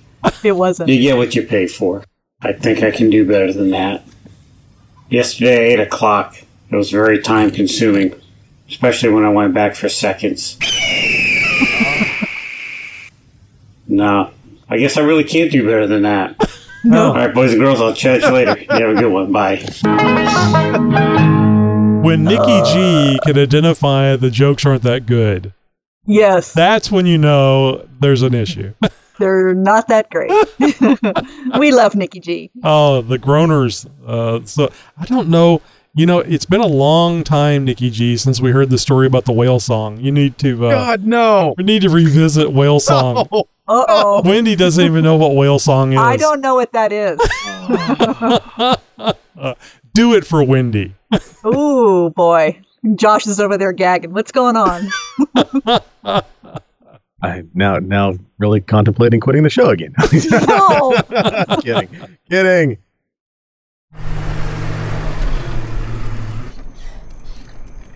Oh sure, just drive it off the trailer. That's that's you're kind of cheating there. I suppose. Yeah, you got to park the trailer behind the trees, uh, and then, then drive up. You know, like you're. No, you don't want to. I did something. I did something behind those trees. You definitely don't want to ba- take. I did in, hit a so. slick spot, so that ain't Uh, that's what we're talking. That's what we're talking about here. Talking about trucks and trailers, and really whether or not um, you're willing to make the kind of sacrifices that you would have to make to uh, to tow your rig. I mean, uh, having a full size truck and trailer with with all the rigging to, to tow your Jeep really is not a cheap setup by any means to to either buy, own, or even maintain.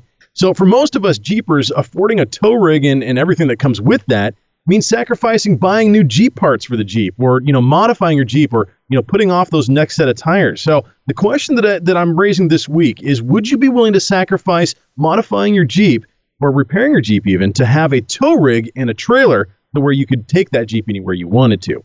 And so this is one of those things where I've been fighting for for for many many years uh, because uh, my my Jeep is is a dedicated trail rig now. Uh, just one of those weekend warriors. It's no longer a uh, a daily driver, so I don't have to drive it. It's not my uh, main means of transportation. Uh, but at the same time, it, it's got a lot of miles and it's got a lot of modifications, and it's not something that I would really want to drive to Moab, uh, regardless of me wanting to go you know down there so bad, or, or even to the Rubicon uh, for that matter. Um, and so, you know, I, I, I'm, you know, one of these things where I'm, I'm looking at having to sacrifice going to um, these world class wheeling areas uh, because I don't have a tow rig and I can't tow my, my own rig there, uh, my, my own Jeep there. Um, I drive it at my, my own Jeep there. So um, it's one of those things to where, okay, what do I have to do to get a tow rig and a trailer? And and you know working out that math and everything like that, and you know it's either I'm going to start selling bodily fluids and blood, or uh, you know, uh, it's uh, time to hold up a bank, which we're not going to do that. So the only other option really is to um, start sacrificing the mods that you're going to be doing to your Jeep. Would you be willing to do that? Um, we're going to be going down the list and talking with some of our uh, some of our fans, some of our listeners, and uh, and if you would like to join in on these kind of chats, we we do this each and every week. We pull a topic out of thin air and uh, and propose it out to the to the masses and see what you guys have to say about it. And we definitely want to hear what you have to say about our next topic. So be sure that you are following us on Facebook, and you can find out the information on how to join in each and every week. So we're going to go ahead and uh, turn the microphone to Chris and talk with Chris about Chris. What would you be willing to sacrifice um, uh, to uh, to have a tow rig and a trailer for your Jeep? No, I wouldn't. Uh, I would say nothing. I, I um, yeah, my Jeep is my daily driver. Um, do all the mods I can when I can, and I, I just I, I just wouldn't. I enjoy driving it as well. I think driving to the trail is part of it. Um, like you, many thousands of miles away from Moab or, or the Rubicon Trail, and uh, maybe someday I get there. But uh, no, I wouldn't wouldn't make any sacrifice uh, to have a trail rig or tow rig. So you No, wouldn't be Chris- concerned about taking it to like Moab and then maybe perhaps perhaps damaging it uh, so much that you would basically be stuck there until the repairs were done. I mean, that's the thing I think about whatever I'm dealing with uh, thinking about a tow rig and a trailer. It's really, in my mind, it's really nice to be able to load that thing up, go out there, have fun, and if you do have some damage that really isn't something that you want to do there, uh, you can load it up on the the trailer and take it back home. Well, uh, that'll never happen to me, of course, right? But in I, absolutely, yeah. Uh, Never. You know, ne- ne- yeah, never. Uh, never planned for that. Um, certainly, it's always a consideration. The other thing is, I, I know myself. If I had a tow rig, I would probably be having to drag it on the trailer every time because I would go more skinny pedal.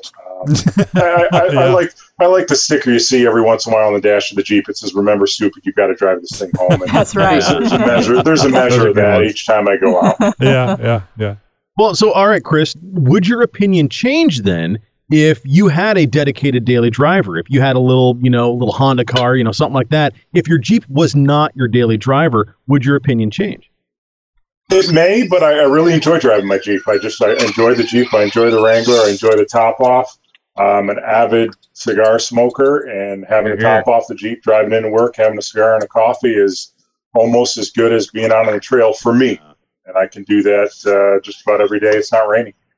I, I can agree with I can agree with you that you know, I miss that's that's one of the things I miss the most about my Jeep being sort of retired as as a uh, as a as a toy is driving it every day. I, I very much enjoy driving a Jeep, and honestly, I think that that's a big part of of the draw to being a Jeep owner, and and and is is how they drive.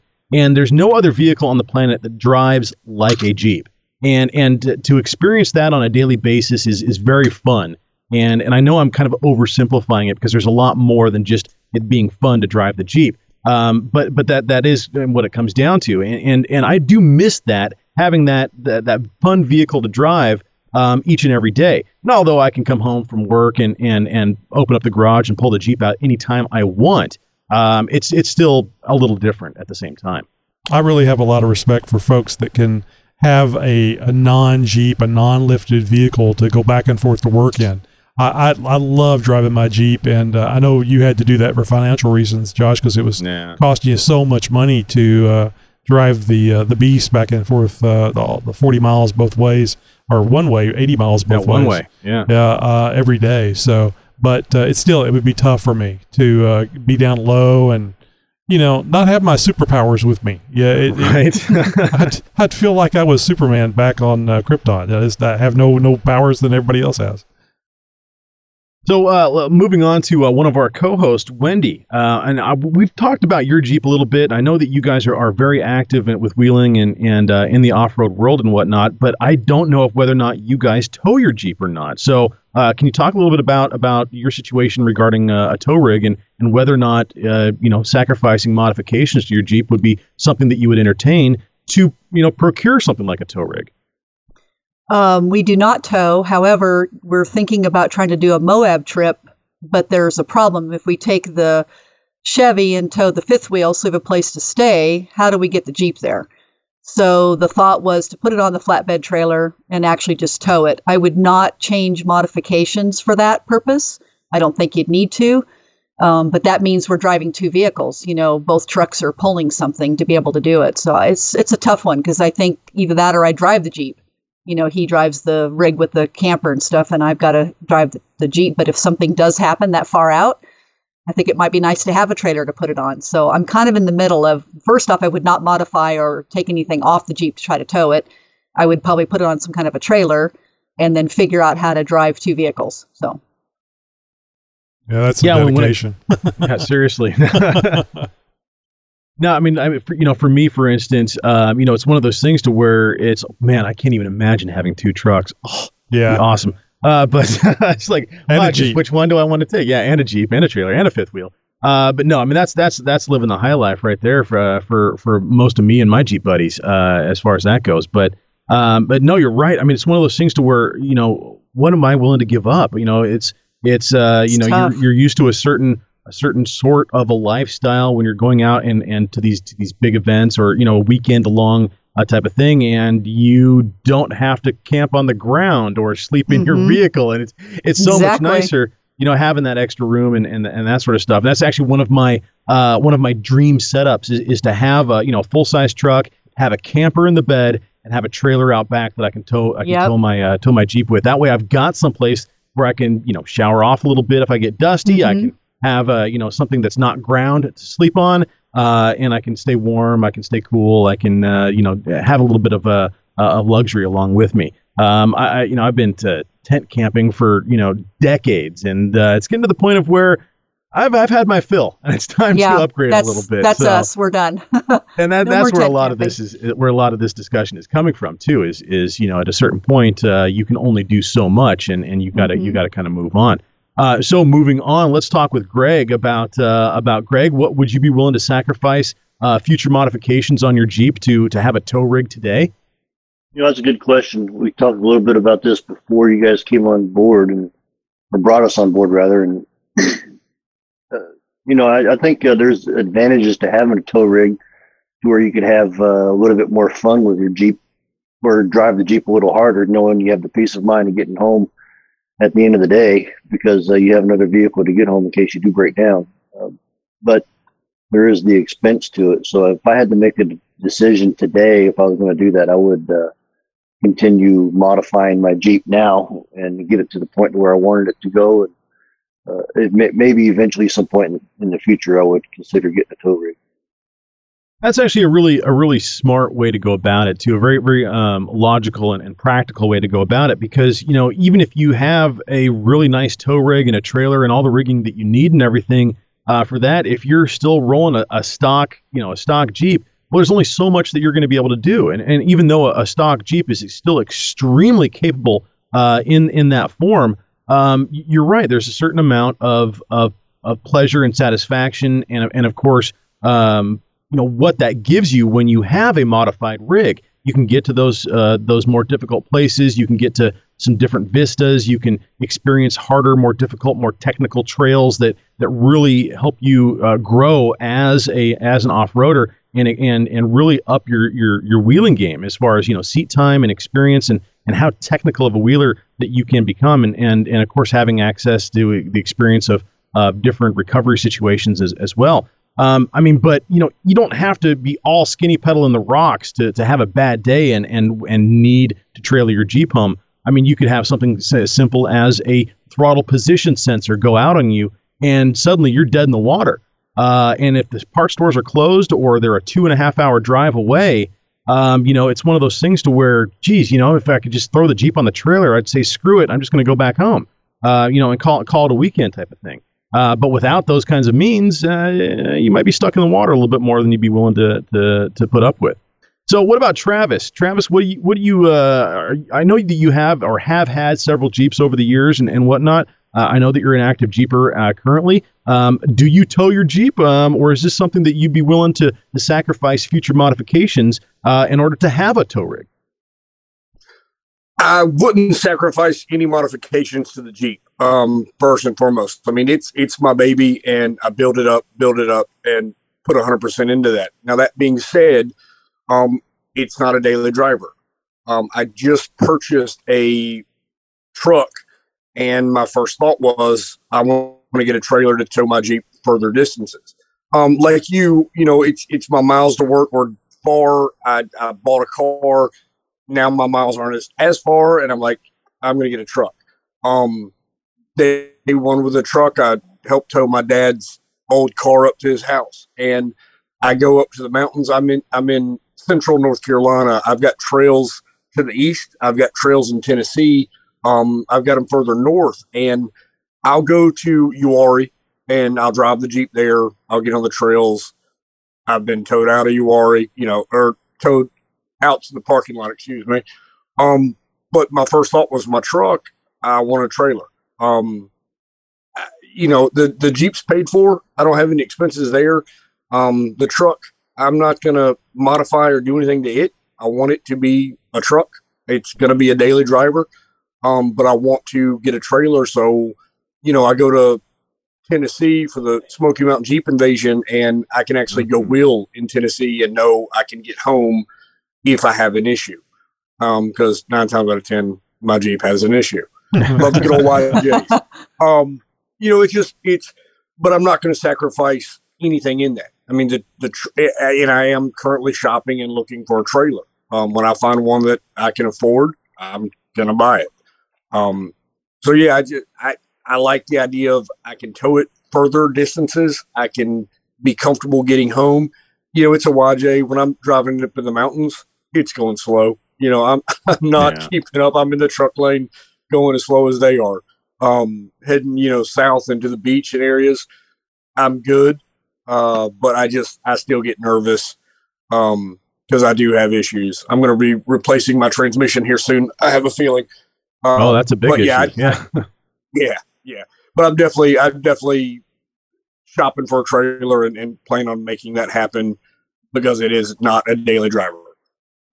And I think that's where a lot of this comes into is, is, is if your Jeep isn't your primary means of transportation, you, you sort of start looking at some of these other options um, that, that you know you can do with it. And, and, and towing it up to the wheeling destination is, is one of those things uh, that sort of comes with that territory. Uh, and obviously, you know, there's there's n- really nothing quite like driving the Jeep up, wheeling it, and then driving it back home. Um, there's sort of a sense of accomplishment that that you know I did this. This is my rig. It was capable of doing this and pulling this off. And and there, I mean, there's a certain amount of bragging rights that comes with that too, uh, in the sense that you know you don't have to tow it. Uh, you've got a rig that is capable enough to do this. Uh, and and you know, but but having the trailer, having the truck, I mean, we all know that the Jeeps only have so much cargo room. You can only take so much with you. And if you're on a trip that's going to be, you know, three or four days, you know, out on the trail and stuff like that, it's nice to have a base camp. It's nice to have someplace you can go back and have some creature comforts, have, you know, a little bit more food, a little bit more comfort, you know, that sort of thing. And uh, and being able to take more supplies with you, even more tools, uh, some some different parts and stuff like that. I mean, you know, taking a couple drive lines and and uh, you know a couple knuckles and stuff with you. I mean that that right there almost takes up about half your storage room in the back of the uh, back of the Jeep, and especially when you get the tools involved. So you know, having a, a, a support rig to kind of go with you, um, and, and that's really what a tow rig is, is is not just your vehicle to get the Jeep from point A to point B, uh, but it's also a support rig um, that can be used for both recovery as well as you know for extra tools and parts and stuff like that. So I mean, there's just so many positives to having a truck and trailer, um, but I can see there's there's there's just there's so much reason um, and expense to it as well um, that kind of you know forces uh, people out of the the the uh, idea of getting a truck and trailer. So I can't thank uh, Chris, Greg, and Travis enough. Um, Tony, I know we've talked to you a little bit about about towing a trailer and and uh, and getting your rig to and from a um, uh, to and from different wheeling spots. Um, I know it's something that we both talked about. Uh, uh, we, we wish we could have and stuff. I know just about every Jeeper um, wishes at some point uh, that they could have a Jeep that's just a dedicated trail rig and have a vehicle that could tow uh, tow that toy to and from the trail with. Uh, it's just it's one of those things where boy, it's it's like the pinnacle of Jeep ownership. I don't know. What about you guys? I uh I, I I think it would be really nice. I I love my Jeep and I like driving it to to where I'm going and driving it back. But at being 20 plus years old, and uh, I never I'm never 100 percent sure if it's going to start running hot on the highway especially during the, the peak summertime, that it would really be nice not only to uh, have uh, the ability to tow the vehicle, but also to, to be able to drive 70, 75 miles an hour if, if that's safe towing, uh, towing uh, speeds. Uh, and not have to uh, worry about watching that temperature gauge or any of the rest of that stuff. Now, there's one thing that you didn't mention. Not everybody has the room to store a trailer. Uh, and in fact, some uh, homeowners associations won't let you keep the, the trailer in the driveway. You have to have a place to, to store that trailer, or you have to have the, the property size, uh, enough property to actually yeah. have a trailer. So in my case, I, I do not have room uh, for a trailer. So I'm looking at getting a, a tow vehicle and flat towing uh, my Jeep to where I want to go. Uh, my Jeep does very good off road. It doesn't run hot at all. Uh, and it would be nice to have a, uh, a full size truck to uh, pull my Jeep to where I wanted to go. And, and I'd be relatively certain that I was going to get there and I would be relatively certain that I'd get back. And I guess worst case is if something uh, got damaged bad enough where I couldn't flat tow it, uh, I could uh, rent one of those dollies from uh, U-Haul, okay. and then put the uh, you know if it was the front end, uh, then that would be one way of fixing it. Of course, having some axle stubs would be another thing where you could just if you broke an axle, you just put the axle stub in there, and now it's rolling. So drag it home and fix it there. so uh, there's there's all kinds of ways that can be done, uh, but I I, th- I, think a tow rig is going to have to be in my future since I don't have anything that's uh, relatively close to me. Like Wendy, Wendy's right there, the five minutes away. They can oh. be off road and s- such wonderful and uh, they're probably getting sick of it by now. They they probably like to go someplace very flat and just no, no trees, no, no rocks. No, not really. No, no not really. But seriously, you might want to go someplace further away. And, and well, that's like true. The, the yeah. Rubicon or some or of these Moab. Yeah, yep. or, or even Colorado, to some of the wonderful places in Colorado. It'd be it'd be a lot of fun. Well, see, and, and really long distance tows like that make me nervous doing a flat tow because oh, yeah, I mean, yeah, exactly. If you do run into something, um, you know, where it's a it's a catastrophic uh, failure of some kind or another, you may not be able to flat tow. And even though you have the tow rig and your Jeep is set up to be towed, um, it, it may not be able to be because of whatever damage that it was that that you incurred. Um, uh, but you raise a good point because uh, at that point, all you really need to do is get to your local U-Haul. It might be a two-hour drive, but at the, at the, end of the day, you know, you're 16 hours from home, so what's another two hours? Um, type of thing, and, and, you can go get one of those dollies that that would would fit the bill as far as you know being able to tow it with two wheels up and, and two wheels down. So um, I, I, suppose yeah, there there is a, a, third option there in, in that regard, and, and that uh, there's another option to where you could you could still tow your rig, but not necessarily have a trailer. Because you're right, you know, you do have to store that trailer, and that is a whole nother vehicle essentially as far as space goes. And and you you can't just you know park that leave that trailer out and on the street in front of your house. Um, or on the side of your house if you got you know HOA type of thing. It's a good point, Tony. I didn't I didn't really think about the HOA side of things uh, in that regard. So um, yeah, another another good point. You know, just, just another piece of perspective that we uh, that we don't you know think about when uh, we start talking about towing jeeps and stuff. So yeah, thanks for bringing that up. Well, we want you to join in on the campfire side chat as we alluded to at the beginning of this segment. Uh, we want you to join in on uh, each and every week. We do something a little bit different, a different topic and a different discussion. And you can go to jeeptalkshow.com slash contact and find out all the ways that you can reach out to us and, and figure out how to join in on these on these discussions. Uh, of course, Facebook is uh, is where we go ahead and make those announcements as well, uh, where you guys can uh, get the information on how to join in with us each and every week. Uh, and we are doing this each and every week, and we'd love to see you next week. Don't forget to go to the JeepTalkShow.com website to see the latest in events from around the nation and in your hometown as well. That's it for the show for this week, my fellow Jeeper. Until next week, be sure to join the Jeep community in helping us take over the world of social media by liking, friending, and following us on Facebook. And as always, thank you for listening to the world's most downloaded Jeep podcast. Well, if I would have known it was going to be this kind of party, I wouldn't have stuck my dipstick in mashed potatoes. Podcasting since 2010.